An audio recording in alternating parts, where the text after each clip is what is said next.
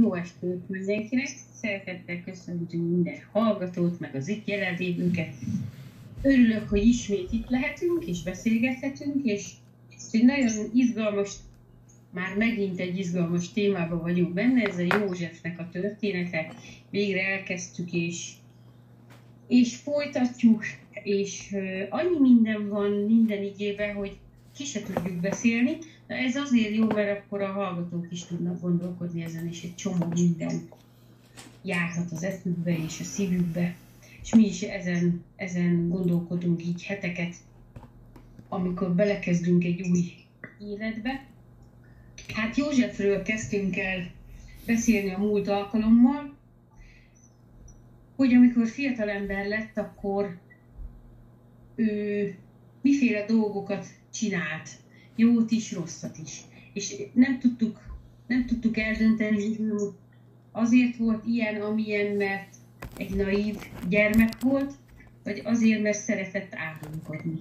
Ugyanis járt a, papa és a tesók között ilyen hírvívőként ö, szolgált, és nem a jó híreket tudta haza a tesókról, akik kint legeltettek a falu szélen, de apának ugye ő volt a kedvence, és hát így ebből kifolyólag kapott is szép ruhát, és a többiek persze irítségből ö, meggyűlölték ezt a fiút. És ö, ez a fiatal ember amellett, hogy rossz híreket hordta, kapott álmokat. És nem tudta mire vélni sem ő, se a tesók, és ezek az álmokkal meg még csak olajat öntött a tűzre, ugyanis ezekbe az álmokba az jött le, hogy ő majd valamikor uralkodó lesz, és ezek a fiatal emberek, akik idősebbek nála jóval, majd az ő előtte fognak meghajolni. És ebből az álmodozós dologból egy szép kis vita kerekedett a múlt alkalommal. Beszélgettünk az álmok jelentőségéről, hogy van, aki nem annyira elkötelezettje vagy híve az álmoknak, de mi többiek azért, azért így megvédtük ezt a dolgot. Ja, tehát vannak ilyen halmazok a gyülekezetben. Az álmatlanok és az álmosok. Igen, jó. Van az álmodozók és az álmatlanok, így van.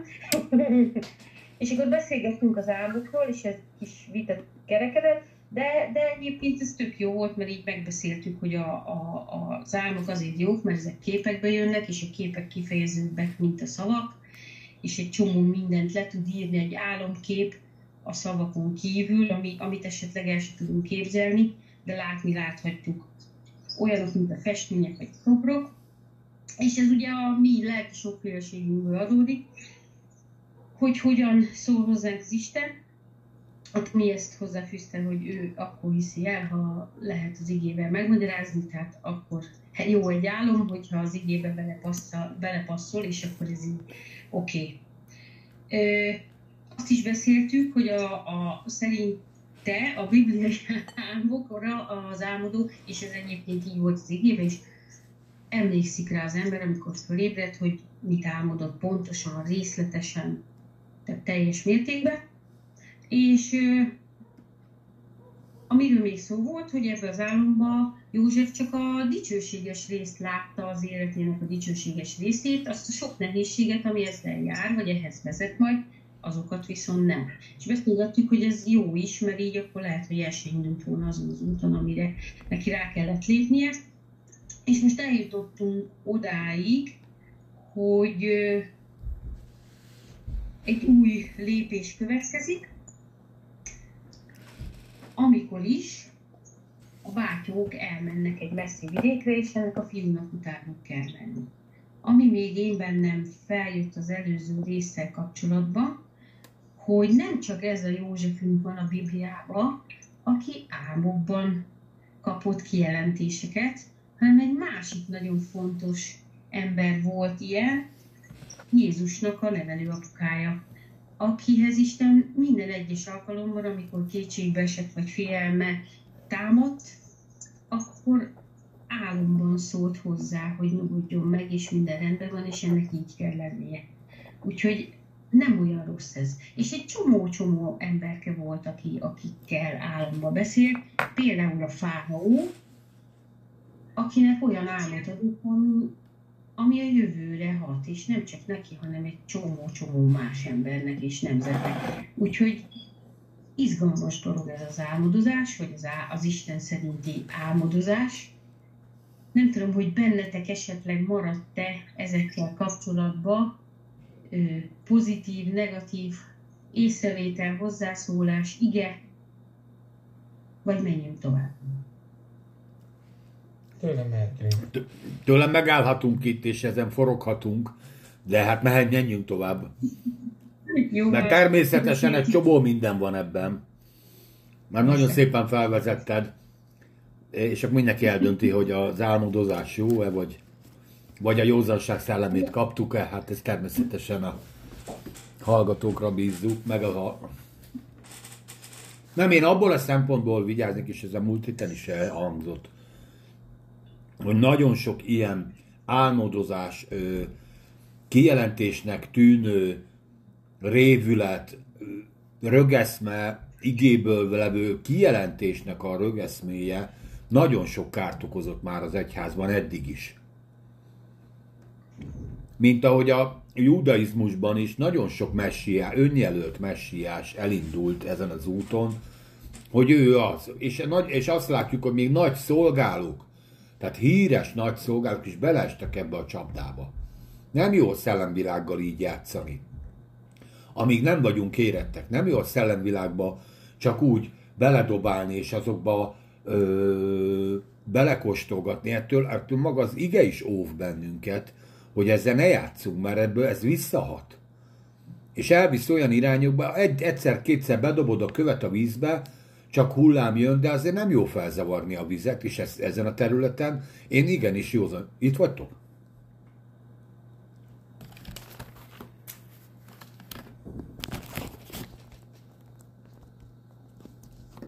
Én igenis józanságra ítélek. józanságra ö, biztatlak benneteket, hogy, hogy igenis, beszéljen. Tehát ha van álmunk, akkor megbízható emberekkel beszéljük meg, ne rögtön az ellenségeinkkel, vagy ha van egy ilyen dolog, és tegyük el, forgassuk a szívükbe, ne várjunk tőle nagy dolgokat. Egyébként megnézitek, a, a, az összes álom az inkább ö, nehézséget hozott. Józsefet, Józsefnak nem volt vidám élete. Most se az, de hát majd később se lesz az. Tehát ez egy nem jó sztori, tehát ne úgy olvassuk el, mint ahogy ezt a, a, a, a presbiterek, vagy presbiterek, a nagy karizmatikus szolgáló testvérek ezeket apostrofálják, mert a végén van valami sikernek látszó sztori, de maga az egész élet, az, az nem egy jó. Tehát az Istennek az elhívása emberi szempontból inkább teher. Most ilyen nagy elhívásokról beszélek, inkább teher, mint áldás mint olyan áldás, hogy nyugodtan egy ö, elefánt torony csontból ülök és érz, élvezem az életet. Ezt az összes profétát, az összes úr, úr által elhívott embert megnézitek, ezek inkább nehézségek, mint, mint, mint úgy olyan áldások, mint például azt, hogy nyugalomban, békességben bövölködve leélem az életemet. Na csak ennyi, bocsánatot kérek. Nem akarok senkiben letörni senkinek a szarvát. Van, bár az álmok, itt, itt az álmokat az Isten adta, tehát nem beleturkászott a József és egyebek a szellemvilágba, hanem az Isten adta nekik ezeket az álmokat. Így csak én ennyit fűznék hozzá, de valóban a szellemvilágból a turkálás nem egy egészséges dolog. És egyébként, ha megnézzük, a mezei hívőknek se egy felhőnülünk és lábat lógatunk mozi műsor az élete, akit elhív az úr, mert azért nekünk is vannak nehézségeink, és pont azért beszélgetünk így a bibliai hősökről, hogy tulajdonképpen ők ugyanolyan emberek voltak, mint mi. Meg ezek a nagy szolgálók is ugyanolyan emberek, mint mi. Ugyanúgy megküzdenek a hétköznapi dolgokkal, mint ahogy mi is. Most az, hogy a mi nevünket nem fújja a tévé vagy a rádió, csak a Spotify, az, az egy más kérdés, de ugyanúgy küzdünk, harcolunk, és elesünk, fölkelünk, megyünk tovább. Szóval megyünk tovább. Én szeretném, hogyha most a Timi lenne a Biblia magyar hangjait a Pannika nincsen, és így, így most őt kérném meg, hogy legyél már szívesen olvasni az 1 Mózes 37, 12-től a 24-ig. Én most csak e, e, ennyi így szeretnék így beszélgetni, és akkor a többit ezt ráhagynám az utánam jövőre. Mikor pedig az ő bátyai elmentek Sikembe, hogy az ő atyuk jogait őrizzék, mondta Izrael Józsefnek, a te bátyáid, avagy nem Sikemben legeltek nekem? Jössz te, és én hozzájuk küldelek téged. Ő pedig mondta, én hol vagyok? És mondta neki, menj el, nézd meg, hogy mint vannak a te bátyáid és a lyukok, és hozz hírt nekem. Elküldte tehát őt Hebron völgyéből, és ment Sikembe. Előtalált pedig ott egy embert, mikor a mezőben volt, és megkérdezte őt, az az ember mondva, mit keres? Mit keresel? És mondta, az én bátyámat keresem. Kérlek, mondd meg nekem, hol legeltetnek. És mondta az ember, elmentek innen, mert hallottam, hogy mondták, menjünk Dótánba. Elment azért József az ő bátyai után, és megtalálta őket Dótánban. Mikor távolról meglátták, minek előtte közelét volna hozzájuk, összebeszéltek, hogy mennék. És szóltak egymás között, hol jön az államlátó. Most hát gyertek, öljük meg őt, és veszük őt valamelyik kútba, és azt mondjuk, hogy fele van ettemet, és meglátjuk, mi lesz az ő álmaiban. Meghallotta pedig Ruben, és megmentette őt a kezükből, és mondta, ne üssük őt agyon. És mondta nekik Ruben, nem mondjatok vért, vessétek őt ebbe a kútba, amely itt a pusztában van, de kezet ne vessetek rá. Azért csők kezékből, hogy visszavigye az atyához. És lett, amit odaért József az ő bátyaihoz, letétték Józsefről az ő felszörruhányát, a cifranukát, amely rajta volt, és megragadták őt, és belevetették a kútba. A kút pedig üres volt, nem volt benne víz. Köszönöm szépen. Ö, először, ami így megragadott engem, ez a sikem, meg a Dótán, meg a, meg a Hebron, hogy, hogy ez a fiatalember mennyi utat kellett megtenni, hogy megtalálja a testvéreit, ez az egyik. A másik, hogy megkérte az apukája valamire, ami nem is kis dolog volt, és ő azonnal engedelmes volt. A harmadik, amit most figyeltem meg, amit közben felolvasta Timi, hogy eddig Jákobot Jákobnak nevezte az ige, és most itt Izrael néven szólítja, ami új nekem. Úgyhogy most így ezek lennének az első gondolatok, hogy nekem úgy tűnik, hogy ez a József, ugye a múltkor beszéltük, hogy árulkodós volt, de, de úgy tűnik, hogy ő ez egy naív, naív fiatal ember volt, egy, egy, egy szelíd emberke, aki engedelmes és készséges. Nem tudom, hogy nektek erről, hogy azt mondta apja, hogy gyere ide, és menjél 110 kilométert testvéreid után, vagy 100 kilométer, és ő minden rosszul nélkül azt mondta, hogy itt vagyok, megyek. Hogy most tényleg valóban jól látom, hogy most ő ilyen jó fejgyerek volt, és engedelmeskedett az apjának, vagy, vagy ez milyen, nem tudom, olvastatok-e utána esetleg, vagy segítek a Tamáson egy kicsit, ne neki kelljen mindig az ördög ügyvédjének lenni. Ha utána olvasok a, a, a kommentároknak, akkor ott, ahogy ugye Ézsaúról azt olvasjuk minden ilyen rabbi tanításban, hogy milyen csúnya volt, a Józsefet úgy dicsérik.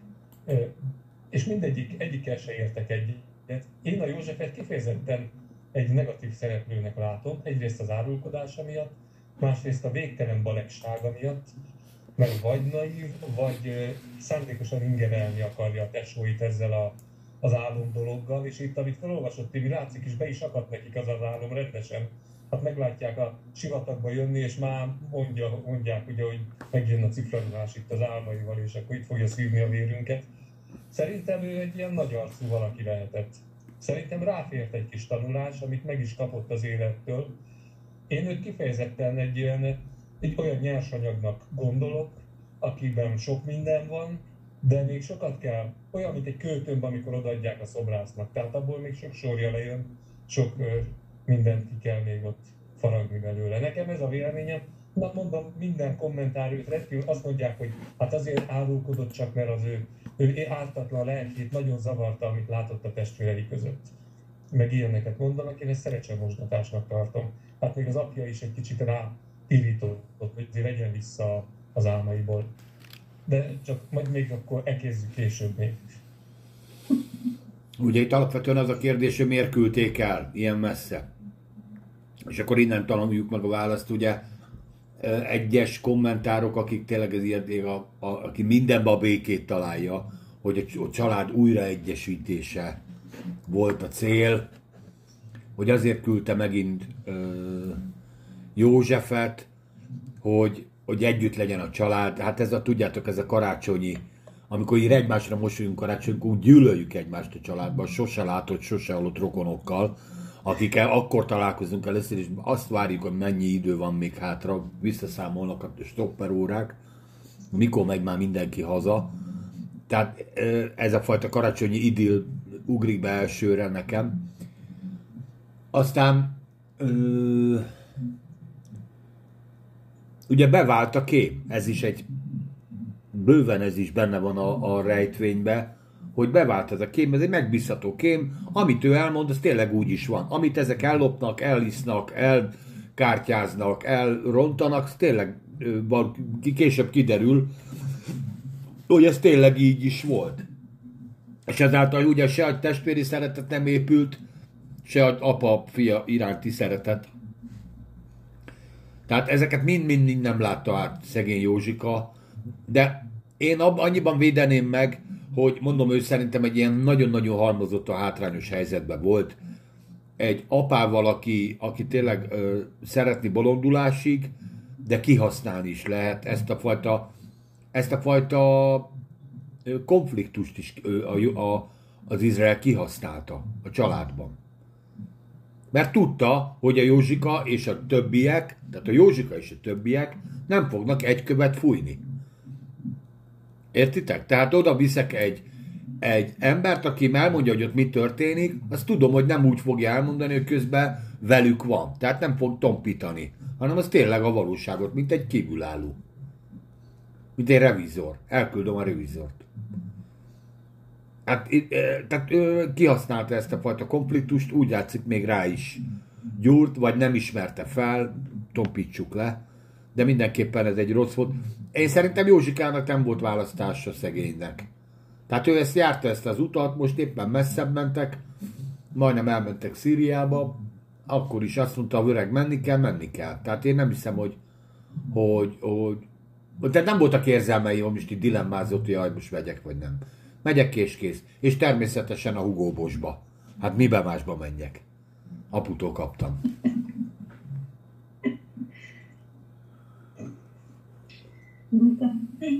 Én, azt gondolom, hogy József valahogy egy olyan személyiség lehetett, amelyik ragaszkodott az igazsághoz. És ezt később is látni fogjuk, hogy ő tényleg ragaszkodik az igazsághoz, és nem alkussuk meg a dolgokkal. Ö, ahogy én azt gondolom, hogy ő tényleg ott nőtt fel Jákob mellett. Ott a szoknyája mellett állandóan beszélt neki, mesélt neki, elmondta, hogy hogy mennek a dolgok. Még a tesók azok ilyen csak a forvizen voltak. Azokkal szerintem ennyit nem foglalkozott az apjuk. És ezért azt a fajta hitet, ami Jákoba benne volt, nem is tudta úgy átadni a fiúknak, mint Józsefnek. Én legalábbis így látom. És Józsefben ez a, a igazság szeretet, ez, ez nagyon benne volt. És uh, látjuk, hogy ő ezen bármire, tehát nem, nem gondolt a következményekkel, valami úgy, azt ő ki is mondta. Nem számított. És tényleg az az engedelmesség, hogy ha apa ezt mondja, akkor ezt kell csinálni, és kész. És akkor én megyek is megcsinálni. És uh, szerintem ez is hozzájárult ahhoz, hogy, hogy ez az engedelmesség, hogy a Jákob még jobban megszerette ezt a fiút. Eddig is szerette. Láttuk, hogy minden szeretetét ráöntötte, de lehet, hogy ez a része is tetszett Jákobnak, hogy ő tényleg engedelmes, hogy ő azt csinálja, amit mondanak. Mert a többi filmnak a stiklieit azért már olvasjuk eddig, hogy azért nem egészen azt az utat járták, amit a, az apukájuk kigondolt nekik. De József igen, ő tényleg engedelmeskedett. Nagyon jó, hogy... Csak még egy... Jó, várjuk a Csabi után. Parancsolj. A, ki, Te vagy, Csabi? kikapcsoltam a, kikapcsoltam a mikrofon, most hallattok? Igen? Igen.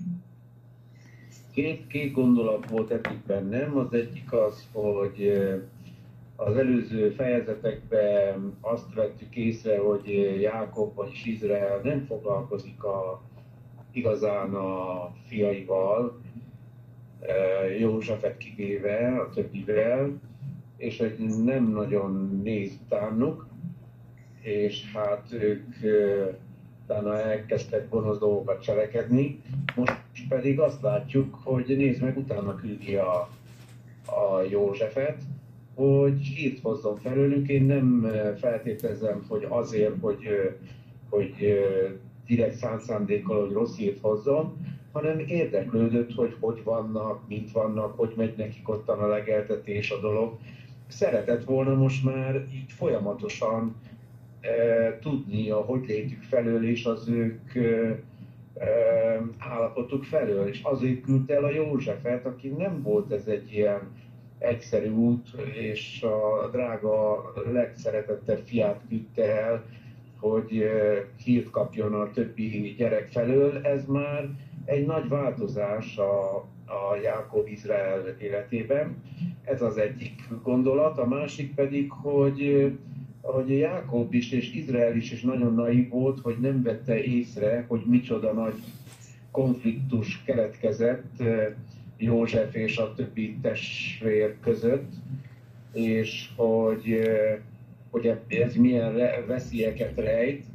Tehát eh, tulajdonképpen még mindig megmaradt Jákob is, vagy Izrael abban, hogy nem fogta fel a helyzetet, azt, hogy milyen, milyen feszültségek és hogy mi, milyen irányba megy a családja. Csak hát hírt akart kapni, de nem fogta fel, hogy milyen, hogy hova küldi az ő fiát, a Józsefet. Nem vette észre, hogy milyen nagy, nagy hogy ellenségeskedés alakult ki.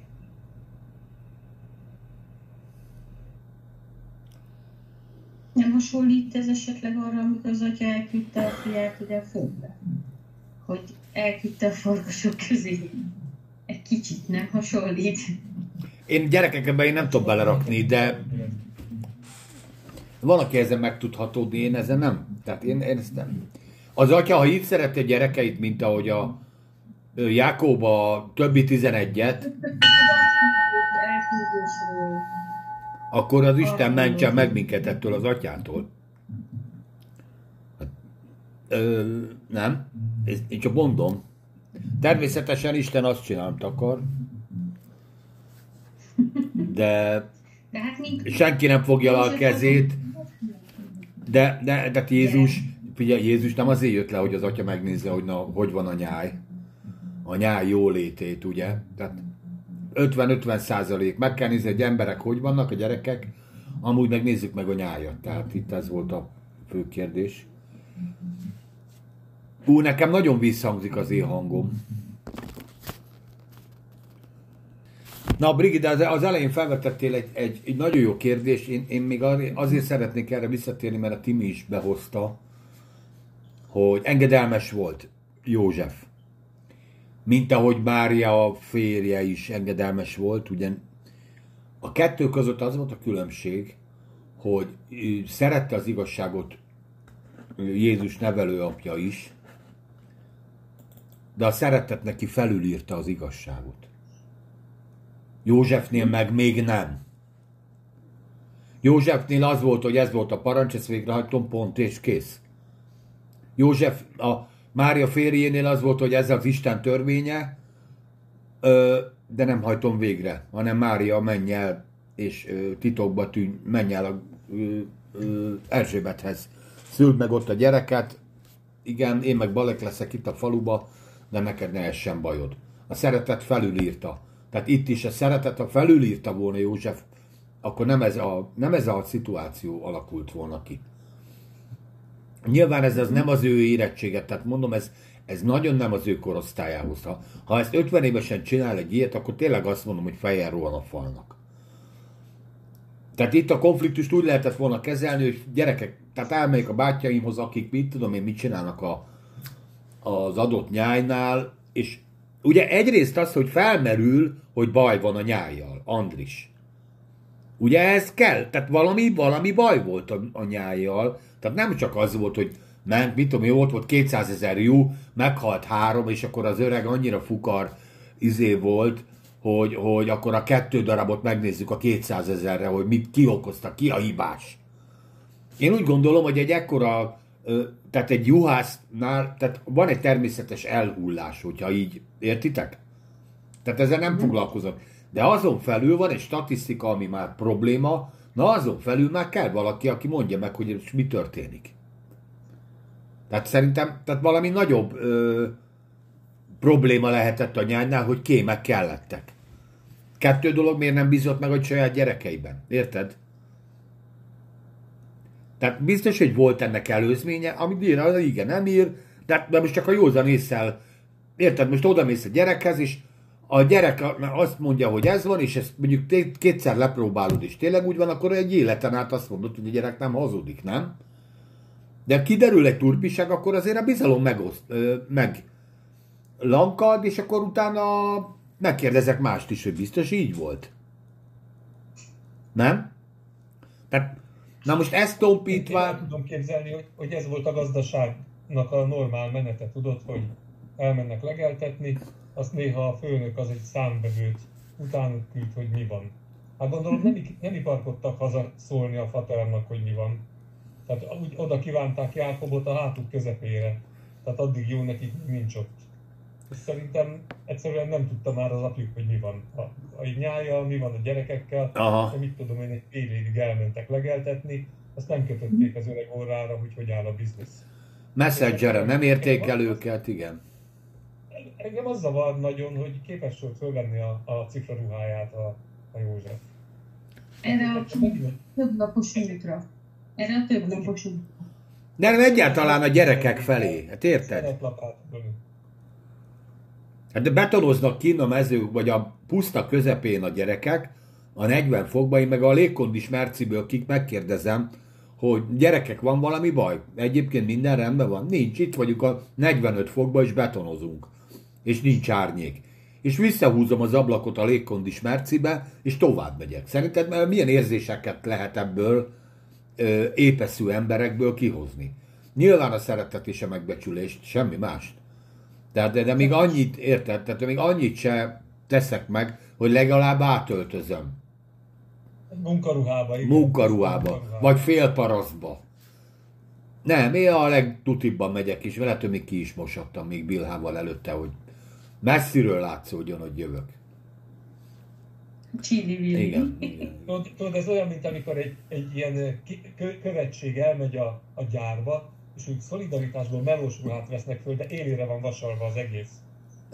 A, a, a, a logó, meg minden látszik, az életben nem fogok fogott olajos kalapácsot a kezébe, és ott van a melós ugyanolyan ruhába, csak éppen arról levíg, hogy dolgozott egész életében. És ilyenkor, ha már katonaságról visszabeszélünk, ilyenkor a zöld-zöld, a barna-barna, a kék-kék, tehát a faleveleket, ha kell, lefestjük zöldre, úgy nézzen ki minden, hogy élére van állítva, és minden rendben van. Hát figyelj, amikor Józsefet meglátták, nem pont ez jutott Ez nem jutott eszükbe, de nem voltak katonák. Ők nem a magyar néphadseregben tanulták, hogy hogy kell a, a előjárót megvárni. Na mindegy. Képzeld, képzeld, mikor a lemenő napfényben megcsillant a József ruhája a teveháton messziről. Hát igen, de ma, ma úgy képzeld el, hogy kapott egy ferrari a gyerek. Tudod, te meg, meg disznókat üzélsz, és Ferrari-val megjön a gyerek. Hát, Katonaság, Hogy meg a Lamborghini-vel, hogy legyünk stílusosak. Hát jó, te igen, most adták át a hétvégén, hogy már legyünk aktuálisak is a Lamborghini szalont. De te ennyire kiribó, én ezt ennyire, de, de hát még nem menjünk ennyire előre, csak mondom, hogy azért a szituációban benne van. Nem tudom, én, én, én azt gondolom, hogy ez, a, ez az Izrael, ez azért volt még pluszba odáig ezért a gyereké, mert ez hasonlított rá. Tehát ez olyan volt, mint ő. Amikor ő gyerek volt, ő is pontosan ugyanilyen volt. Otthon ült az apja meg az anyja szoknyája mellett, és baromi sokat gondolkodott. Tehát ő, ő otthon ülő típus volt, ez valahol az ige ír is. És, és én szerintem önmagát látta benne is, és így, és így meg volt vele elégedve, hogy igen, ez egy jó gyerek. Én is, amikor anyám azt mondta, hogy menj el a testvéremhez, ugyancsak több száz kilométerre, azt onnan menni feleséget, akkor a Jákob sem nagyon kérdőjelezte meg. Igaz, hogy nem volt más választása, de azzal lendülete el is ment. És ez a Józsi, ez meg ugyanezt csinálta. Tehát nekem valahogy az jön le, hogy önmagát látta benne, és önmagát is szerette ebbe a gyerekben, nem, meg a gyereket így önmagát is. Tehát ugyanaz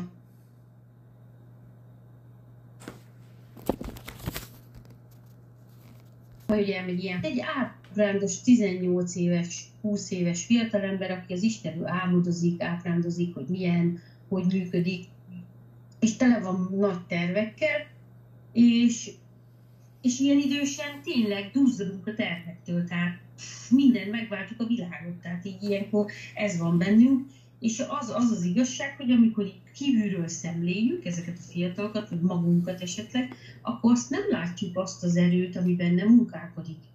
És a Józsefben sem lehetett látni azt az isteni erőt még. Tehát én azt gondolom, hogy az Istennek a, a, a, az ereje, így behatol az emberbe, akkor tudod mondja, hogy forrás fog fölfakadni benne, vagy egy kút, és élő víznek a folyama fog majd kijönni. De az nem azon nyomban, én azt gondolom, hogy ez is olyan, mint amikor a magból lesz majd egyszer egy gyerek, vagy egy fa, vagy, vagy bármi, hogy most itt a Józsefbe egy forrás fakadt föl, amikor, amikor ezt az álmot kapta. És majd az élete, élete, ahogy telik, akkor ez úgy lesz egyre nagyobb és nagyobb, és lesz majd látható az az erő, ami benne van. Az ki fog jönni, és az az erő már nem csak rá fog hatni belül, hanem a környezetére is kívül, ahogy mi is működünk. Tehát eleinte csak rajtunk belül munkálkodott ez az egész istenes dolog, de utána ez kijön kívülre, és látják a többiek, és hatással vagyunk a környezetünkre. Nem tudom, hogy ti ezzel így egyetértetek, vagy nem, vagy, vagy hülyeség, amit beszélek, mert én azt gondolom, hogy a belső erő az nem látható így saját szemben. Hát ő hatással volt, hatással volt a többiekre, hát mindenki utálta. De a, sikerült a hatást elérni. hatás volt, amit később majd, ahogy, ahogy, ahogy idősödik és érik. Ahogy a Potifárnak a házában, ahogy a börtönben, vagy ahogy majd a fáraónál. Ez még csak a kis Én, én szerintem, tehát Istennek a célja nem az volt, hogy itt csináljon egy, egy megosztást a családba. Egyszerűen csak kapott egy álmot, ezt el kellett volna tenni, max apu, kész, vége. Az, az öreg jól kezelte, hogy elrakta és forgatta a szívébe. Ugye írja is 11. Ennyi. De hogy ezt, ezt a családi konfliktusban felhasználom, gyerekek, ha, ja, csak szólok, hogy van egy álmom, és biztos az Istentől van, hogy le fogtok hajolni, még az öreg is. Akit úgy ajánlároztok, megízéltek. De hát vannak öröksége azért, azt ne felejtsd el, hogy a nagyikája, az például, tudod, a helikopter anyuk, az mindent elintézett, és hát lehet, hogy Józsefben is volt egy ilyen kis hajlam, hogy oké, az Istentől kaptam egy akkor majd most akkor megyek és megcsinálom, és akkor én vagyok a álomlátó. Csak hogy ettől nem lett... meg- Csak hogy ettől- Brigit. Hát jó, de ettől még ez nem lett ö, pozitív szerep. Nem. Tehát itt még egy nagyon-nagyon, ö, ahogy az András is kifejtette, inkább egy kibírhat, tehát így nem lettem volna a haverja. Józsefről. Megakadtál Tamás. Most meg vagyok? Vedd el a bukitól a komputert. Igen. Meg vagyok? Most jó vagy. Igen. A, valami a Igen. nettel ö, hullámzik nekem most. Na, de csak ennyi, hogy, hogy a- ezért szeretem az igét, mert, mert valami honnan elindul ez az ember, aztán valamivé lesz. De nem mondhatjuk azt, hogy a jóból indult és jobb lett. Hanem hát azért eléggé legalulról. A Jákob se egy, egy szimpatikus fickóból lett az, aki. Tehát ő is egy kis bunkó volt a tesójával, ha azt veszük. A, a József meg ugyanolyan bunkó volt a testvéreivel, mint az apja. Tehát Ennyi. Hát direkt mondjuk húzta az ki. Ézsót, nem? Tehát ott húzta, ahol az Ézsónak a, a, a gyenge pontja volt. És ezeknek a fiúknak is ez volt a gyenge pontja, hogy apu letolja a fejünket, és mi meg hogy szeretnénk, és amúgy minden gyerekben benne van, hogy a szüleink szeretetéért harcolni is képesek vagyunk, ha azt vesszük, nem? És, és haragszunk egymásra, és én akarok anyu kedvence lenni, meg apu kedvence lenni, és nyilván itt is így volt. Hiába voltak ezek 50-60 évesek, ő meg csak 18. Tehát az apu meg az anyu szeretet, ez fontos dolog. És ezek itt küzdöttek egymással össze-vissza. Úgyhogy, úgyhogy én azt gondolom, hogy ez, ez a ez a hozzáállás sem József részéről nem volt egy szép dolog, se az apja, se pedig a tesó. De mégis én is áldozatnak érzem a tesókat. Ahogy így is. Mondom, ezt a párhuzamot még azért fejtegethetjük, Csaba, kíváncsi vagyok a te véleményedre is, hogy mennyiben látod ezt Istennek a párhuzamában, hogy Isten is elküldte a messiást, mint ahogy Jákob elküldte Józsefet. Nekem ez eléggé sántít, de ö, cáfoljatok meg.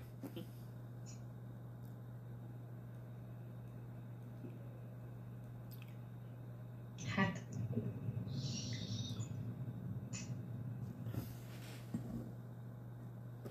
Hát bárki, hát Csaba, esetleg van erről véleményed? Csak megszólítottad Csabát. Nekem, nekem nincs, nekem nincsen, úgyhogy mondhatjátok. Aha. Timike? Andri, Vagy Andris? Timi. Menjünk tovább. menjünk tovább. Jó, Mi? ez akkor a házi feladat. Ennek az összefüggését valaki gondolját. Oké, okay, odaért a fiatalember sikembe. És nem találta a tesóit, aztán találkozott egy ember, és mondta, hogy még egy... Ezt, ezt megnéztem, külön elolvastam, hogy nagyon kíváncsi voltam, hogy milyen, milyen távolságra van, ahol laktak itt Hebronba, és milyen távolság ez a sikem. Azt is írták, hogy itt sikembe ugye vettek ezek annak idején földet. És ez a gazdaság ott maradt, és az ott működött. És oda mentek a fiúk, ott tevékenykedtek, és ugye ő oda ment, így szerintem is ilyen beszámolás. 90 kilométer volt ez a Hebron-Sikem út, meg még a Dótán az 25 kilométerre volt onnan. Tehát azért abban az időben, amikor vagy Szamárháton vagy gyalog, de 115 kilométer gyalogolt, vagy, vagy Szamárháton ment ez a fiú. Vagy nem tudom, mi ment, mert lehet, hogy írja, de nem tudom. És azért az egy jó időszak, mire odaér. És, és ez nekem érdekes volt, hogy azért mekkora utat képes volt egyrészt megtenni, másik, hogy ugye itt bolyongott, mert kereste a tesókat, mert nem találta ott, ahol kellett volna lenniük, és tovább ment, és, és nem adta föl, hanem akkor meg, megkérdezte ez az ember, és akkor ugye válaszolt nekünk, mentek Dótánba, és ő utánuk ment, és akkor itt jön ez, amiről beszéltetek, hogy látják a többiek, és már a pumpba megy fölfele az agyukba, hogy na, itt jön a cifra ruhába az álomlátó. És én nekem ez a, ez a hozzáállás, hogy öljük meg, itt jön az álomlátás, hogy akkor mi lesz az álmaiból, ha megöljük. Ez olyan, mint amikor mi kapunk egy kijelentést az Istentől, és az ördög mindent megtesz azért, hogy ezt tőlünk elvegye. És így áll hozzá a, a, az ördög is ezekhez a dolgokhoz, hogy hát akkor én majd elveszem, vagy megöllek téged, vagy, vagy keresztbe teszek neked, de nem úgy legyen, ahogy az Isten akarja. Ez egy, ez egy párhuzam. A másik, hogy, hogy az a gyűlölet, ami bennük keletkezett a, a József felé, nekem emlékeztet a Káinra. Ugye a Káin és az Ábel történetére. Nem tudom, ti ezzel hogy vagytok. Ez a párhuzam jutott eszembe még. Az az igazság, hogy, hogy úgy hallgatlak téged, mintha tényleg telibe hallgatnám a, a, a zsidó kommentárokat, vagy a zsidó ö, rabbikat. Detto ezt mondják, detto ezt mondják, mert, mert semmi másból nem tudnak kiindulni, mint hogy, tehát ez a fekete-fehér. József csak jó, a többiek meg csak rossz. Pont. Nem. És én nagyon pár napja ezen gondolkozom, hogy mi tényleg mi volt az indíték arra, hogy eljusson valaki arra, hogy megöljön egy embert. Uh-huh. De itt a Káin Ábel esetében akkor lenne számomra, lehet, hogy neked igen, ez most inkább az én véleményem, és nem kell, hogy elfogadjátok, ha itt valami olyan féltékenység lenne, ami a többieknek nem adatott meg, csak a, a, a másnak. És én inkább itt a, a, a, nem is a féltékenységről van szó, hanem ez a tehetetlen dű, hogy már megint mit akar itt ez az ember, hogy tegyük már el lábalól, mert, mert, mert az idegesít, a jelenléte idegesít. Ne, az álom egy ürügy. Én úgy látom, hogy az álom az csak egy ürügy inkább az az, a, az apai ö, felsőbb rendűségnek a, az egyik élő bábja volt ez a József. Hogy az apa megmutatja, hogy ő neki távolról is van keze. Ő volt a keze. Vágjuk le a kezét.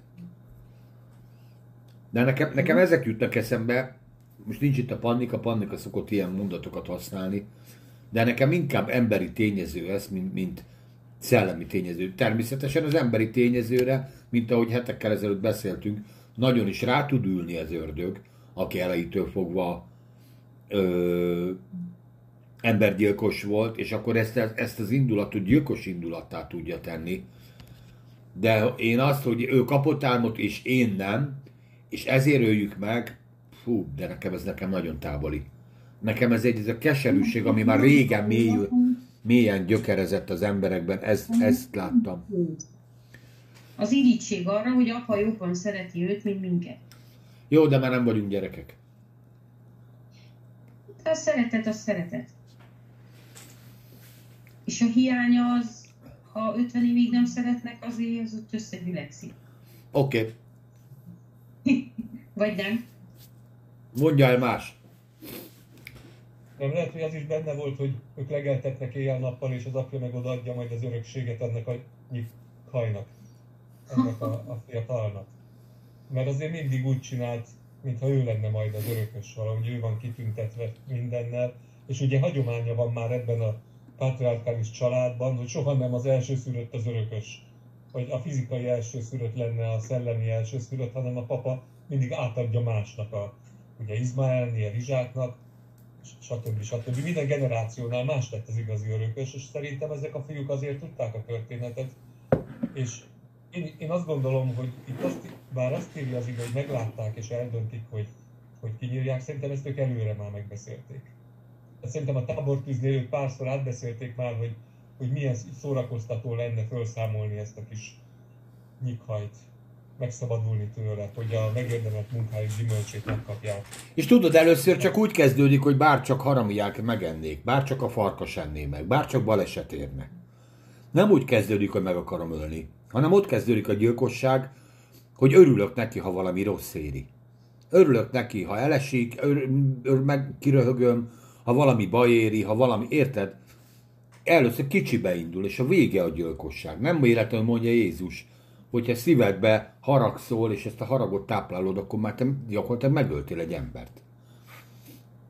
Mert a, a kivetítése, tehát az útnak a vége gyilkosság. És senki nem akar megölni senkit. Mi?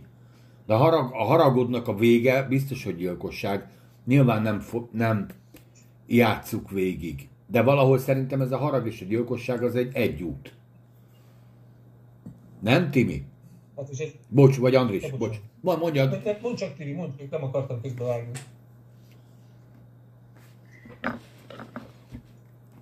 Nem tudom, én nekem meg kicsit a, a gonosz művesek jutottak eszembe, hogy ők is ott a, a mindent megtettek azért, hogy az övék legyen a, a dolog, a, a szövő, meg a termés, meg a minden.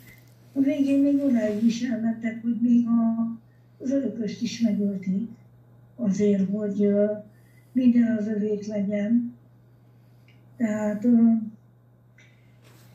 nem tudom, de azt látjuk, hogy azért ők ezzel a, a legalábbis ahogy én olvasom, nem túl jól sáfárkodtak ezekkel a, a ezzel a nyájon. És lehet, hogy ezért is küldtek József, ö, Józsefet, Jákob vagy Izrael. Mert lehet, hogy azért is, hogy egyáltalán tudja, hogy mit csinálnak ezek a fiúk, mert ha megnézzük mondjuk a sikemet, ami ott történt, és akkor sem volt ott a Jákob, amikor ezt megcsinálták, de vannak azért ezeknek a fiúknak olyan ötleteink, amik nagyon vajmeresztő. és azért ilyen szempontból is szeretném tudni Jákob, hogy mi történik a fiúval. Én is pont ezt akartam mondani, hogy, hogy hát azért ezek a fiúk nem előzmény nélkül, nem triusz nélküli valakik. Tehát Jákob részéről szerintem nagyon nagy meggondolatlanságú. Vagy, vagy nem is tudom, hogy nem látta, hogy nem szeretik, vagy nem jutott el a, hozzá az info, hogy a fiúk berzenkednek az öcsikéjüktől. Mert azon ott sikerbe kinyírtak egy várost. Igen, nagyon nem volt bűnbánat utána, és hogy ebből látni, hogy az ő haragjuk az, az hova megy ki, hova fut ki. Mi van, hogyha ők megbosszankodnak valakire, akkor ott nem az van, hogy, hogy hátat fordítunk és nem beszélünk vele, hanem fizikai megsemmisítés. És előre eltervezett. Igen, igen. Tehát azért gondolom én, hogy itt is előre ők ezt már kicsit átrágták, nem az volt, hogy hirtelen felindulásból uh-huh. döntöttek. Szóval ez, és ez megint a diszfunkcionalitását mutatja egy, egy patriárka családjának, tehát az őskáosz.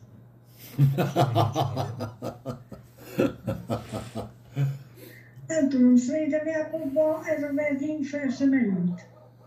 Lehet, a, a fiúk ennyire utálják a másikat, hogy meg akarják. Hát igen, mert a Józsika mindent elmondott, csak azt nem, hogy utálják lehet. Lehet, hogy ezt nem mondta. Lehet, lehet, hogy ezt elfelejtett elmondani. Igen, hogy amúgy nem vagyunk jóba, csak szólok, igen. És mivel a gyerekekkel már régóta nem beszélt, ugye ezt látjuk az előző részek tartalmából, ezért az ellenkezőjére se volt megbizonyosodva Jakob. De szerintem ő, a, emlékeztek, amikor a feleségei versenytek. Nagyon az se foglalkoztatta. És lehet most itt a fiúknak a versengésével is úgy volt, hogy nem, nem nagyon foglalkozott vele. Tehát nem vette komolyan. Hát lehet, hogy olyan volt, mint gyerekkorában. Otthon ül, elbambul, járatja az agyát valami elmond dolgon, és nem érti a világnak a folyását. De nagyon úgy tűnik, hogy, hogy a gyerekneveléshez nem ért, a feleség nevelésre, most idézőjelben mondom, tehát a kapcsolattartásra, ahhoz nem ért, az állattenyésztéshez sem nagyon ért, mert fogalmam is, mit csinálnak a gyerekek az állataival. Szóval igazából nem tudom, hogy mit csinál. Agrandozik és álmodozik. Hát ő egy ilyen, ilyen elméleti ember. Ül otthon, és kitalálja, hogy lenne jó, és ha kap egy visszajelzést a világból, azt meg nem tudja hova tenni. Hát ezt keresve se találtam volna meg szebben megfogalmazni, tehát ez Zseniális András ez a, ez a megfogalmazás. Mintha én mondtam volna, talán ezt is mondhatnám. Ki kellett volna menni a világba, igen, nem elbújni. Igen, el kellett volna menni. De az a kompot Timi, mond, mond csak, mert mindig alig hallani, amit mondasz. Hihetetlen, de Isten mégis ö, őt választottam témára, hogy Igen, igen, tovább ugye igen. a, a vérvonalat, vagy az isteni ö, hitet, vagy hogy mondjam. Ez azért nekem reménység. Abszolút. Igen, igen, igen. Ezt Jákobban megtette, és Izrael csinált belőle az Isten, akkor nekünk is van reményünk. Ha az Isten valamit a kezébe vesz, akkor abból jó lesz. Igen, de ez nem predestinálja arra, hogy ő ettől jó családapa lesz. Tehát néha nekünk ez a, ez a, és nagyon sokszor ez a, a, az ábrándunk, hogy valaki Isten embere, az mindenbe Isten embere. Ja. Igen. És, És az élete, élete túlnyomó többsége nem Isten embere, hanem, hanem a, a Bibel Isten használja abba a fenomenális, igen, tehát az se tőle van, már abban az Isten használja. Hát ugye erről az András beszélt egy két hete is. Amiből neki kéne ö, épülni, hogyha mondjuk Jak, Jak, Jak, Jak, Jákob olvasott volna mondjuk Pálapostolt, akkor ember tudta volna szedni magát, mert akkor istenfélő gyerekek, egy feleség, tudod, rendes összerakja a diakónusi. De ő minden volt, ami, amit a, pontosan az ellenkezője volt, mint amit Pálapostól leír, hogy milyen legyen egy diakónus, nem? Tehát ha tételesen átnézzük, pontosan az ellenkezőjét csinálta. De amiben jó volt, az a kiválasztás. Családját nem igazgatta nagyon jól. Így van. Gyerekek nem voltak annyira szófogadók, picit se, sőt, igen, egy feleség az megvolt, naponta egy felesége volt. Hát igen. Az előtt erről beszéltem hétvégén, hogy erre való az ige. Hogy elmondja, hogy mi a jó, meg mi a rossz. Mert ő lehet, hogy úgy volt vele, hogy ő otthon ül, gondolkozik, amin akar, és ez így jó. Nem mondta neki senki, hogy ez így nem jó. Gyerekkorában azt mondta édesanyja, üljél csak így kisfiam, te leszel az örökös. Nem kell erőlködni. Csináld, amit akarsz, menni fognak a dolgok, mert én segítek. És szerintem az új szövetségben, meg úgy általában, amire Isten tanít, hogy az igaz világosság, az pont erről szól. Hogy ne az én fejemből jöjjön már ki, hogy mi az igaz, meg mi a hamis. Ne én döntsem már el, hogy mi a jó, meg mi a rossz. Ezt Isten segít, hogy világosságunk legyen rá. Még utána mindig bénázhatunk, de, de most megismerhető az ige által. Hát szegény Jákobnak nem volt még egy jó kis vizsói bibliája, vagy egy King James-e, amiből Igen. ő ezt elolvashatta volna. Ugye meg, meg tehát a Biblia mellett, a Biblia mellett a közösség, ami, ami tükör. Tehát, hogy közösségben vagyok emberekkel, ami szintén tükör arra, hogy megismerjem, na megint le, lefagytam.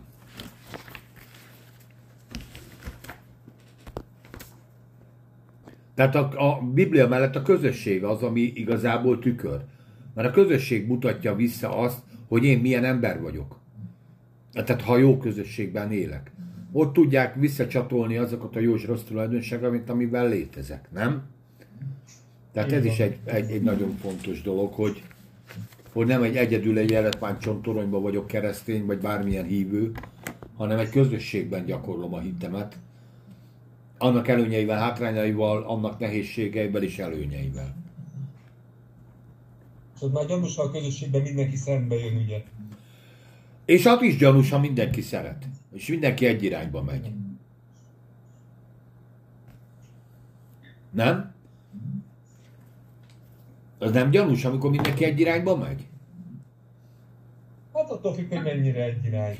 De most az alapok nyilván ugyanazok. Tehát én szerintem azban legyen is egy irány. Hát nyilván Jézus Krisztus testben feltámadt. Nyilván a Szent Szellem munkája, a, ami történik. De hogy azon belül ez az, amaz vélemények vannak, az meg szerintem meg jó is. Az jó, persze. Tehát én nem... El is lögdösödnek, taszigálják egymást, az úgy jó. És ez kell is, hogy legyen. És ez kell is, hogy legyen. De egyfelé mennek, Egymásnak, hogy most arra kell menni. Igen, igen, igen. igen is. Lehet, hogy közbe fölökik egymást, de egyfelé mennek azok csak. Nem egy. Hát csak Sebesség. meg mindent csinálnak ott, ott van minden. Így van. Aztán, Egy- kosok egy, egymásnak mennek, tudod. igen. Hát jó, az megint más. Tudod, csak a presbitérium, amikor... Az a tesztoszteron, az a tesztoszteron. A igen. kosok azért mennek egymásba, hogy a végén elvigyék a kosnét. Nem? Azért mennek egymásba. Ja. Na az indítékokról beszéljünk, mert még én erre kíváncsi vagyok, amit így felvetettél, Brigi. Hogy miért tölték, vagy miért haragra gerjedtek? Meg a Hát, hát a haragot ugye beszéltük már pár hete, ugye azért ez Mhm. megvolt, de, de ezt, ezt, ezt, a gyilkossági szándékot, ezt most olvassuk először. Igen, bár ez nekik nem újdonság, tehát tényleg ez a sikemi dolog, azért ott is összegyűjtötték azt a sok-sok rossz dolgot, ami bennük volt, és akkor meg is tették azt, amire ez az indulat őket vezérelte.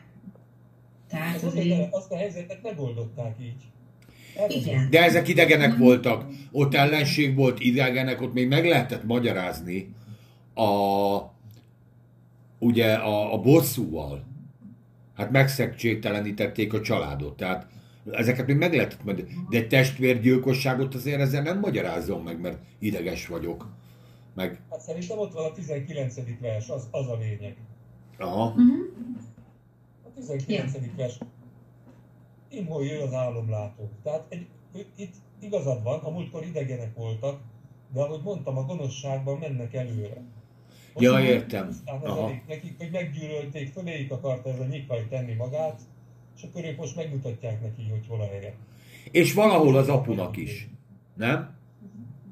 Tessék, Tamás? És valahol az apunak is megmutatják, hogy hol van a, a világegyetem rendje. az apjukon is, persze, ott ütik meg, ahol fáj. Igen. És elveszik a kedvenc égkövét. És akkor véget vetnek ennek, hogy ő legyen. Tényleg ez is, hogy, hogy a, az örökség az övé legyen esetleg.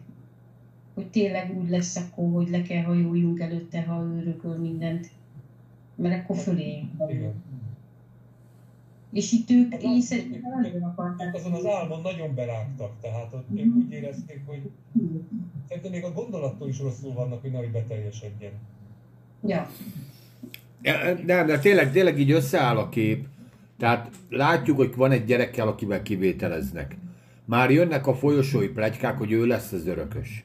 Tudjuk, hogy Ruben elesett. Tudjuk. Nem, Ruben már elesett? Még nem esett el. De már Bilházon. Dehogy nem, dehogy nem. Az a Lévi volt, meg a Simon. Várjatok. Az a sikem. De hát Ruben volt az, aki bement a, a mostóba. Tényleg, jó, jó, jó, jó, jó. Tehát jönnek a folyosói plegykák, hogy tudjuk, hogy ki fog örökölni. Erre még a gyerek rájátszik, bemutatja, ugye, hogy ő szellemileg is az atya nyomadékában van, tudjuk, hogy karizmatikus az öreg. Ö, milyen tévéadókat néz, tehát nem, nem katolikust, hanem karizmatikus néz. És boldog a szombatja, vidám a vasárnapja, tehát megvan a, ugye a háttér, amiből jön, és a gyerek is innen indul. Érted? Ugyanazokat a szlengeket nyomja. Na most képzeld el, hogy akkor én nem itt, itt robotolunk, és ha meghal az öreg, akkor ennek leszünk az alkalmazottai? Na akkor nézzük meg, mi van ebből az álomból. Tudod, de oda jön és elmond egy üzleti tervet. Van egy álmom. Az a tervem, hogy ti lehajoltok előttem. Jó lesz így? Tapsoljunk együtt, tudod? Tehát tudod, amikor a, a bejön egy ilyen osztály. Halleluja. Dicsőség az Úrnak! Halleluja Jézus! Tudsz rá mondani egy álmot? Ha hogy ne tudnék Csak egyet? Hát ötöt mondok.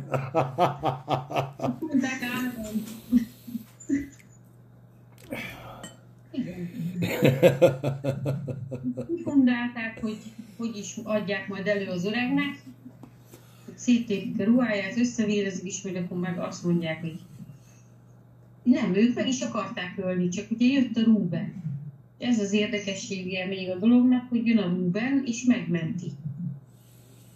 És nem akarja, hogy megöljék, mert ugye ő már csinál csúnya dolgot, hogy a nevelő alúval amit tett, hogy aztán majd ő legyen a, az, a, a, az örökös, és itt meg, itt meg itt meg én azt olvastam, hogy vagy félelem, hát nem szeretetből mentette meg azt tudjuk. Nyilván ő is azért így volt arra, hogy a Józsi jobban szereti az apu, hanem a, a bűntudat mentette meg vele a Józsefet. Hogy hogy számolna el az apjának, hogy nem elég, hogy a feleségét elvette, hanem még a fiát is hagyta, hogy meghalljon. És hogyha kiderül, hogy a tesókölték meg, és erről tudott, hát akkor az ott katasztrófa. Én szerintem volt azért egy felelősség tudat benne, volt egy ilyen küld, eh, hogy ő a, ő a főnök. Az a baj, hogy kicsúszott a kezéből ez az egész. Hát ez később kiderül, később kiderül, mert igen, de, de volt egy ilyen felelő. Hát ugye a 29-30 at hogyha olvassuk részeket, ott azért látszik, hogy, hogy ő hát valahogy a pártját fogta ennek a srácnak. Tehát jó, jó, jó, jó, jó, jó, leckésztessük meg, de ne, ne essünk túlzásba. Nem, nincs egy ilyen András, nem? Vagy Csabi, hát már régen hallottam. Ha igazán csúnya akarok lenni, akkor azt mondom, hogy ahhoz nem volt elég bátor, hogy gyilkoljon, mint a testvérei. Ahhoz elég jó volt, hogy bemenjen a mostoha anyjához de a gyilkossághoz az, az ő nem, az neki nem feküdt. Ő, ő más szakmában mozgott az alvilágban, neki nem ez tetszett. De hát eh, mondhatjuk úgy is, hogy felelősséget érzett az öcsé iránt, de azért őszintén szólva, de jó, mondjuk azt mondja az igen, hogy arra gondolt, hogy bedobják a kútba, és majd kiment, kimenti, aztán megmenti. Szóval mondhatjuk azt is, hogy neki volt még szikrája a lelkiismeretének, még a többiek már rég eldöntötték, hogy mit csinálnak Józseffel. A többiek addig forgatták, olyan sokat gondolkoztak erről, hogy ahogy az igen mondja, meghomályosodott a lelkiismeretük. Már nem hallottak a lelkiismeretükre hangjára, semmit nem hallgattak. A Rubennek még volt.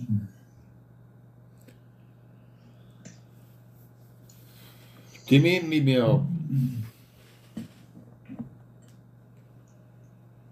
Timi? Érdekes. Halló? Mondja, Csabi.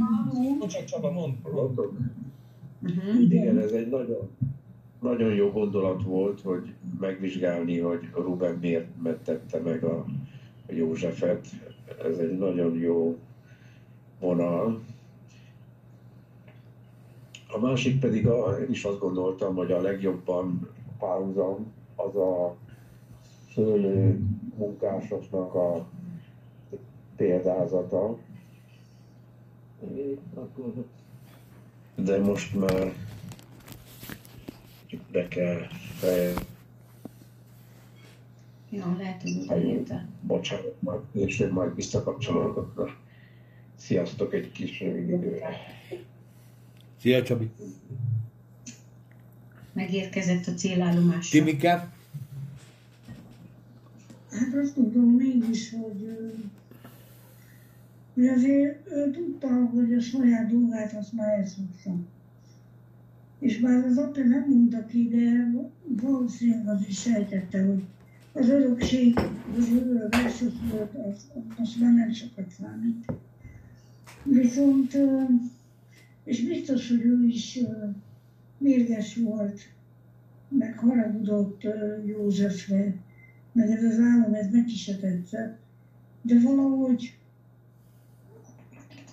én azt gondolom, hogy az Köszi, Brigi. hogy mit fog ehhez szólni az apja, hogy ez mennyire tönkre fogja tenni az apja őt, vagy tehát, hogy mennyire fog ez fájni az apjának.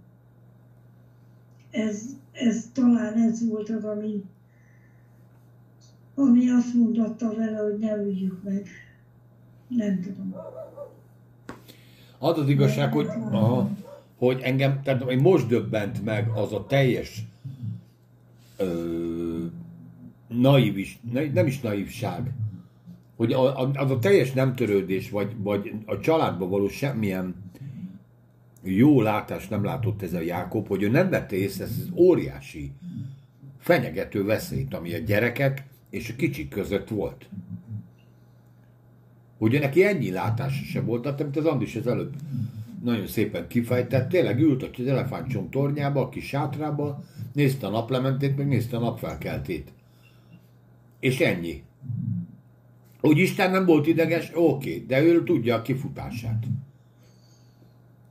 De hogy, hogy József, ha tudta volna, vagy csak fel ennyire sejti, hogy ekkora veszélynek van kitéve József, hát az tuti ziher, hogy nem, nem küldi el. Nem, Andris? Hát valószínűleg nem. Úgy tűnik, hogy ő nem volt egy gyakorlati ember. Nem, Jákob? Szerintem a csúcs teljesítmény az a pöttyögetett veszők, meg a foltos veszőknek az esete volt. Ott ő csúcsra jutott anyagilag, és onnantól már csak úgy vándorolt. Hát ő ott kellett dolgozni, tehát ő, ő gondolom az utolsó, mit tudom 70 évét abban temetgette el, hogy ő nagyon sokat dolgozott. Ismertek ilyen típusú embert, ó, én annyi idején, amikor meg kellett fogni, és akkor hallod ezeket a sztorikat. Ennyit dolgoztam, az ő ti éljetek, most én ezt így megfogni, és akkor így mondja, mondja, mondja. De már akkor már régen, tehát a nyugdíjas években, ő már gondolom nyilván nem dolgozott semmit. De hogy- A gyerekek. Nem baj ez, hogy vigyék tovább a gyerekek a melót, csak én mondom, én azt nem láttam, hogy ő nem vett részt ennyire a családban, nem vette észre, hogy a gyerekei ennyire ö, bajban vannak. Mert nem vette észre. Tehát ő, őt ezt már ezek a nagyok annyira hidegen hagyhatták, és a másik dolog, hogy Istennel közösségben vagyok, és még így se esik le. Hogy szól így ez úr, vagy nem szól az úr szülőknek. A gyereki, a gyermekekkel való patvarkodás miatt. Elhomályosodik-e a szülő szeme, hogy ő azt gondolja, hogy minden rendben van. Azt akarja Mert gondolni. esetleg... Szerintem ez karakterfüggő simán. Uh-huh. Érted, nem látod? Szerintem sos, hát sokszor látni családokban, amiben belelát az ember, hogy fogom a fejemet, hogy hogy lehet ezt így csinálni. Keresztény családokban is van ilyen, hogy hogy lehet ezt így, ilyen módon hozzáállni, és, és, és hiába próbálja az ember mondani, ha nincs fül a hallásra, akkor nem, nem lehet mit csinálni. Tehát szerintem vannak ilyenek sajnos. Nem látják a problémát. Igen. Vagy hozzászoktak a problémához. Tudod, mindez minden napos dolog, tehát ő nekik az inger küszöbük ebben bőven belefér, amire te első ránézésre azt mondod, hogy így nem akarok élni, az biztos, és örülök, hogy nem is így élek. 1, 2, 3, 4. 6, 7, 8. Voltam olyan keresztény családnál, több gyerek, és feleség. Férj ül a nappali közepébe, notebookozik, azt mondja a feleségnek, hogy csinálj már valamit, mert a gyerekeid nem fogadnak nekem szót. Jaj. Mindenki keresztény a család. Csinálj már valamit. És ott, ott ültünk a nejemmel, hogy ez most hogy van? Ugyanabba a gyülekezetben ugyanazokat a tanításokat hallottuk a gyereknevelésről, jó tanításokat, és ebből a gyakorlatban meg ez lesz. Hogy hogy hisztisebb volt, mint a gyerekek meg a feleség együtt. És, és rossz, rossz is tett a kimenet, nem is akarom mondani, vállás, stb. stb. Aha. És, és nem tudunk mit csinálni, mert hogy mondod meg egy embernek, hogy te nem jól működsz?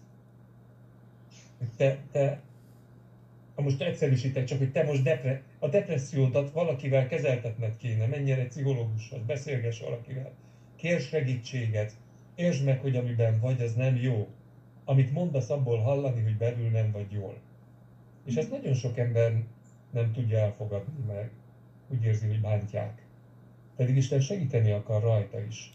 És ezt megtettétek egyébként? Tehát, hogy oda mentél hozzá, mondtad neki, hogy ér, úgy érzem, hogy te most valami baj van, hadd segítsek, hogy volt. Hát ez egy szoros, szoros kapcsolatban voltunk, vagyunk az illetővel, sokszor próbáltunk beszélgetni, mindig sértődés van belőle. Ja, értem, aha. Amikor nem azt érzi, hogy te segíteni akarsz, hanem azt mondja, hogy bántod. Aha, úgy nehéz. És szerintem ez az a rész, amikor, amikor nem választja el az ember a lelkében magát a, az óembertől, a rossztól, hanem van egy olyan egója, olyan személyisége, ami, amiben nem engedi be a világosságot, nem engedi be a, az igét. Valami olyan, olyan dolgokhoz ragaszkodik, ami azt hiszi, hogy ő, pedig az nem ő, hanem, hanem azt le kéne tenni. Igen, igen. Csak ezt nem, nem, nem tudom, én nem tudom erre a megoldást. Csak, azt, csak látom, hogy, és ez nem egy egyedi probléma, többször van ilyen. Többször van ilyen, hogy értsd meg, hogy az a súly, az a teher, ami nyom és téged is fáj, az nem te vagy. Az nem te vagy, attól is te meg akar szabadítani, és ne engedd, hogy az fakasszon belőled indulatokat és, és döntéseket és mozdulatokat és, és érzésvilágot. Csak én ezt nem tudom, hogy hogy lehet kezelni. Én az úrban hiszek, hogy, hogy ő ezt meg tudja változtatni, de amíg az a személy úgy érzi, hogy ez jó, és ez ő, addig nagyon nehéz. Uh-huh. Amíg úgy érzi, hogy ha őhez ezt letenné, akkor az nem lenne többé saját maga. Na ez az, amikor rá kell jönni arra, hogy ki az új énem, és ki vagyok én, igazából. Igen. Vagy, igen. Ugye a művészi hajlamú embereknél látni ezt jobban, akik, én, én legalábbis olyanoknál látom, akik ö, fogékonyabbak az irodalomra, a, a drámára, a, a kultúrára. Most én, én ismerem valamennyire a kultúrát, de én a lelkemet nem adom bele egy, egy, egy tehát én nem gondolom, hogy ez, az, ez a sötét életérzés az az, ami majd valami értéket termel ki. Én azt gondolom, hogy a vidámság sokkal több erőt és értelmet és, erőt és lendületet ad, mert Istent én alapvetően egy vidám Istennek látom. Az örömistenének látom.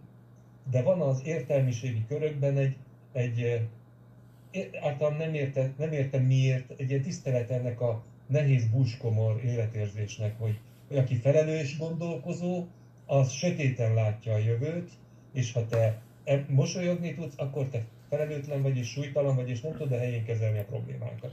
Hát nem úgy, de úgy a de, depressziónak a szó. Én vagyok ebben, csak próbálom leírni, hogy milyen, milyen embereknél találkoztam ezzel a, a problémával, aki nem tudja kiröhögni magát jó szívvel, szívből jövően, érted? Aki nem tud magán a, a hülyeségein, a bénázásain mulatni, hanem azt gondolja, hogy hát ez, ez, ezen nincs mi nevetni való, mert ez ennyire komoly, ott, ott, ott, ott, kell valami áttörés, és ott azért kell imádkozni, mert én... Nagyon. Na, én ennyit röhögünk magunkon a feleségemmel, a, tényleg a saját hülyeségeinken, hogyha ha úgy alakul, múltkor is leszúrtam a lillát, mondtam neki egy-két napja, hogy múlt héten álmodtam valamit róla, már nem emlékszem mit, de nagyon megbántott, hogy, kér, hogy kérjen bocsánatot, gondolkozás nélkül bocsánatot. Hát azt mondtam, kérdezte, hogy mit csinál, mondtam, nem emlékszem, de nagyon biztos voltam abban, hogy nem volt igaza, és akkor megegyeztünk, hogy így nem nagyon jogos, de bocsánatot kért. Nem kellett nagyon erőltetni. De ez nem egy egyedi eset, mert én is kértem tőle bocsánatot, mikor mondta, hogy csúnyán viselkedtem álmába. Hát semmiből nem kerül, nevetünk egyet, érted? és az egész megfordul a, a, a, Én ilyenkor azért meg szoktam kérdezni, hogy akkor ezt álmodja meg még egyszer, és beszéljük ezt át. Mert abban az álomban ott kiderülnek a dolgok. És lehet, hogy neki kell bocsánatot kérni. Na jó, de nálunk ez nem hatalmi harc. Nálunk se, de hát azért mégiscsak tisztázzuk le. Álomban. Akkor most feküdjünk le, és álmodjunk mindannyian. Jó, de hát ez legalább annyira komolytalan ez a fajta válasz, mint amit ti csináltok. Hát igen, igen, igen, igen, de hát mi akkor gyorsan bocsánatot. Hát itt egyébként tényleg a kultúra, megvan a kultúrája a depressziónak, és megvan a kultúra a, a, a drámának. Benne van ez a, a létjogosultsága, a szomorúság. Tehát én magam is szeretem a szomorú filmeket én magam is szeretem a drámát, mert, mert van benne azért azért, tehát, jé, figyelj, most a Bibliát olvassuk, gyerekek, ezek mind szomorú történetek. Attól mi vidámkodunk vele, de itt most eddig még egyik se volt egy sikersztori. Hát attól függ, hogy hol állsz meg. Nem, attól függ, hogy honnan szemlélet. Ugye, ha szellemből szemléled, akkor látod az ívét, az örömét, a boldogságát, a földi létét nézed, a prédikátor könyve a vezérfonalad, akkor gyerekek. Tökéletesen igazad van, csak hát pont azért vagyunk keresztények, mert. Hát Így van, és azért vidám ez a műsor is. Azért vidám a műsor. Hát, ahogy a, a Bödös mondja, hogy a 90 éves papának fogai is vannak szerte a világban, azt mondja. Érted, neki is, és alig vannak saját testrészei. De hát nem erre nézünk, hanem arra, hogy ez a világ elmúlik, meg az is, ami benne van, és van egy reménységünk, hogy ebből a Józsefből is érted, ki lett, a világ megmentője lett. Igen. Ebből a setes uta semmire nem alkalmas, és a végén meg volt a család egyesítés. És most ez egy kicsi spoil- spoilerezés, csak annyi rosszat mondtunk már róla, hogy nem ez a vége. Meg a többiekről is. vége, Hogy, hogy érted, tegnap elaltatták a macskámat, holnap elaltatnak engem. Jó, de föltámadunk, érted?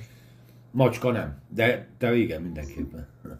Macskát nem tudom, hát szerintem, ha az úrral beszélünk majd a mennyben, akkor lehet, hogy még a macska is ott fog. De, de nem, mert, a, mert a, a, az állatok lelkét, ugye megszűnik a macska lélegezni, akkor az ő élete visszamegy az Istenhez. Ugye ezt írja a prédikátor könyv. Az életet vissza... Ne ásítsál, Timi, hát most jön a lényeg. Most ébredtem fel én is. A macska megváltás és föltámadás. Tehát a, érted, a macskából visszamegy az élet az Istenhez, aki az, az élet nem megy el pocsékba. Az élet visszamegy az Istenhez. De a macskának nincsen lelke. Nincs, ami feltámadjon. Nincs, ami nincsen örökkévaló szerve. Hát Tamás, hát ez semmiben nem kerül az úrnak újra meggyurmázni ugyanezt a macskát. Lélekvándorlás. Hát itt a válasz. A lélekvándorlás. Következő élete egér lesz. Nem töltötte be a macska, tudod, úgy van a lélekvándorlás, ha nem tölti be a funkciója. És azt mondom, uram, ebből a szörből csinálj újra egy macskát, akkor nem egy egeret fogsz kapni. Várjad, Istennek van erre e, egy hatbetűs válasza. Ha, ha, ha. Le van még három. Ha, ha, ha, ha, ha. Isten nevet ezeken a imákon, de szeret téged, Andris. Tehát... Hát majd ha ott leszünk, akkor ezt megbeszéljük. Természetesen. Leülünk egy sör mellé, vagy egy ilyen izé, kánal- Hát ott borozni fogunk, ugye, mert Jézus most kivár a borral.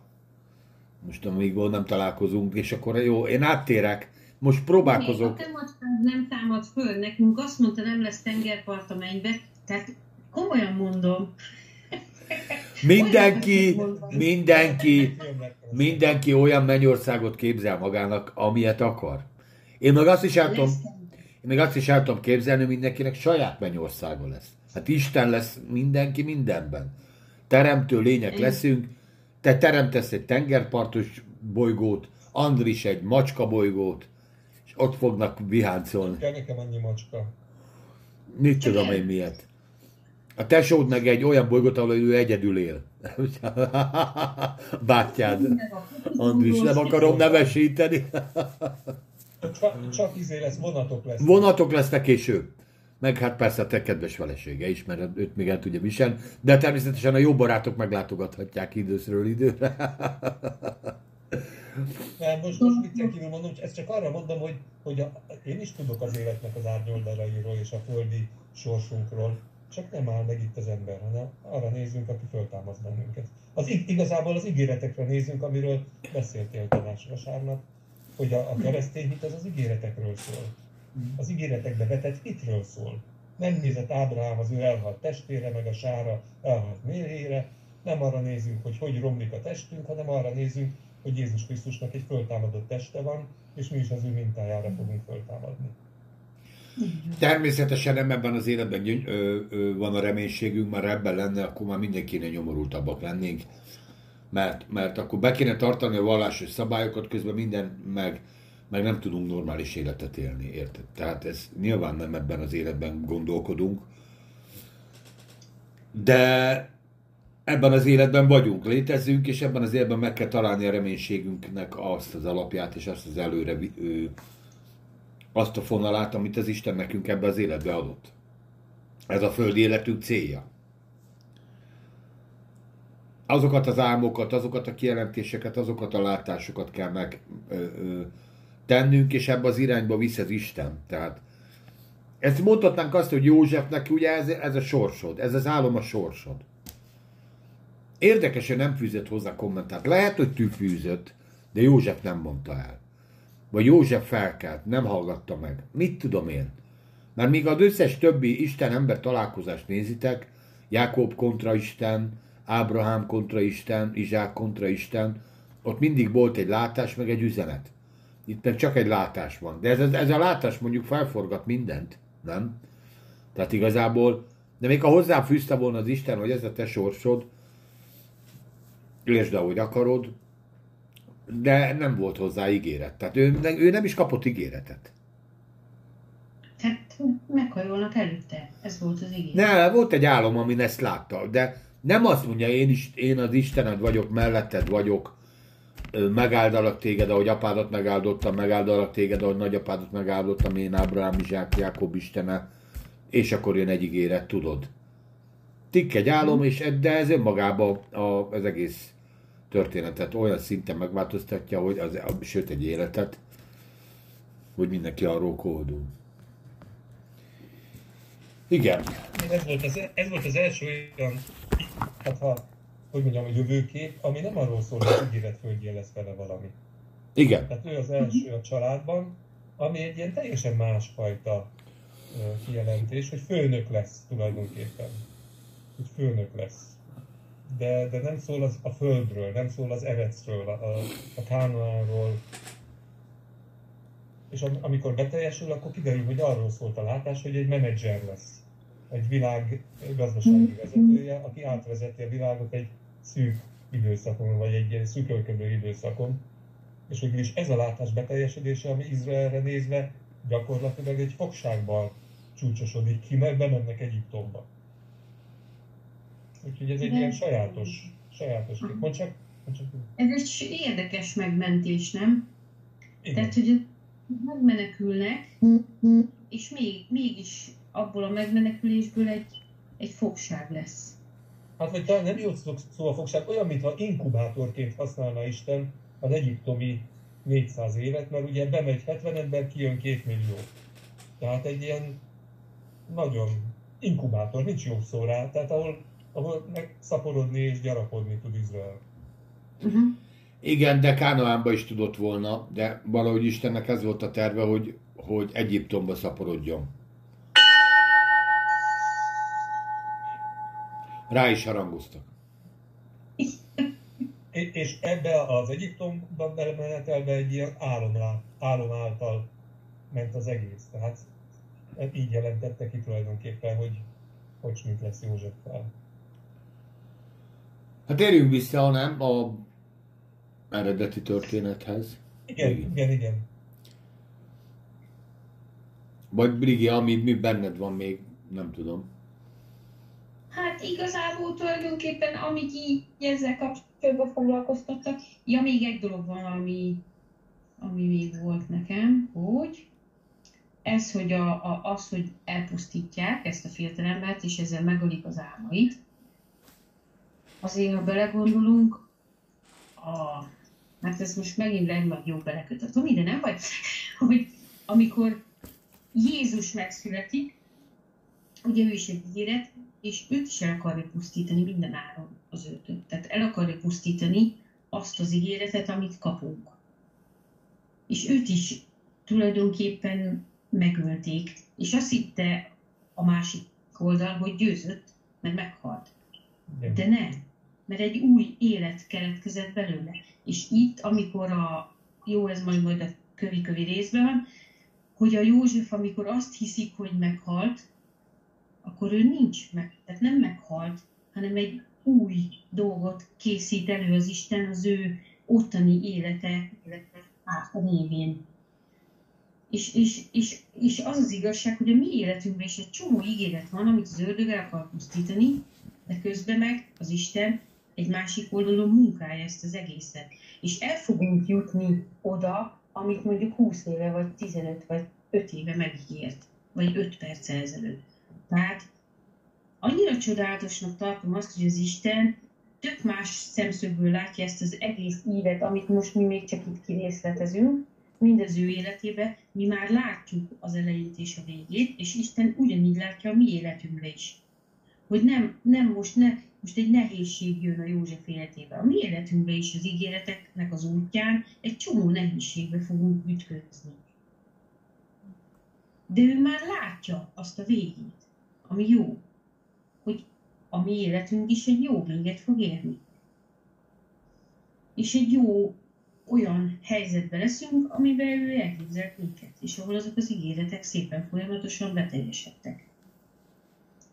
És az, hogy, hogy meg akarja akadályozni az ördög ezeket a dolgokat, hát ugye ő ezért van, hogy lopjon, őjön, meg pusztítson.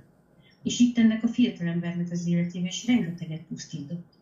És a családja életébe is rengeteget pusztított. A Jákob életébe is, vagy visszamenőleg egészen éváig és ha megnézzük, ezek mind lefelé mennek, és egyre rosszabb dolgok történnek.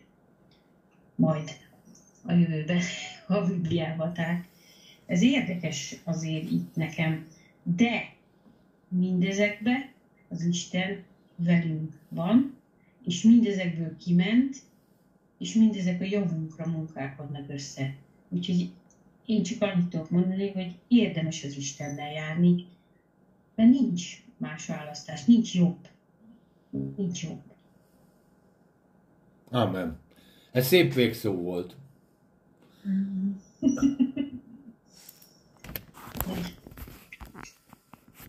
Nem tudom, esetleg még van bennetek valami, vagy, vagy itt most így ezt így megint teszünk. Pont így volt. Ja, ne tegyünk hozzá. De ahogy érzed, te vagy a főni. Én, én úgy gondolom, hogy itt ez már most így oké, így kerek az egész, és akkor teszünk egy veszőt, és a következő, a mondatnak a következő része az majd a Tibire háromra jövő héten, és akkor itt megköszönjük azokat, a, azoknak, akik meghallgatnak minket, legyetek áldottak mindenbe, és reméljük, hogy épültök és hasznosak ezek a beszélgetések. Épp nekünk, nekünk nagyon, és örülök, hogy itt voltatok ti is, jó éjszakát, meg jó hetet kívánok nektek. Sziasztok! Sziasztok! Sziasztok!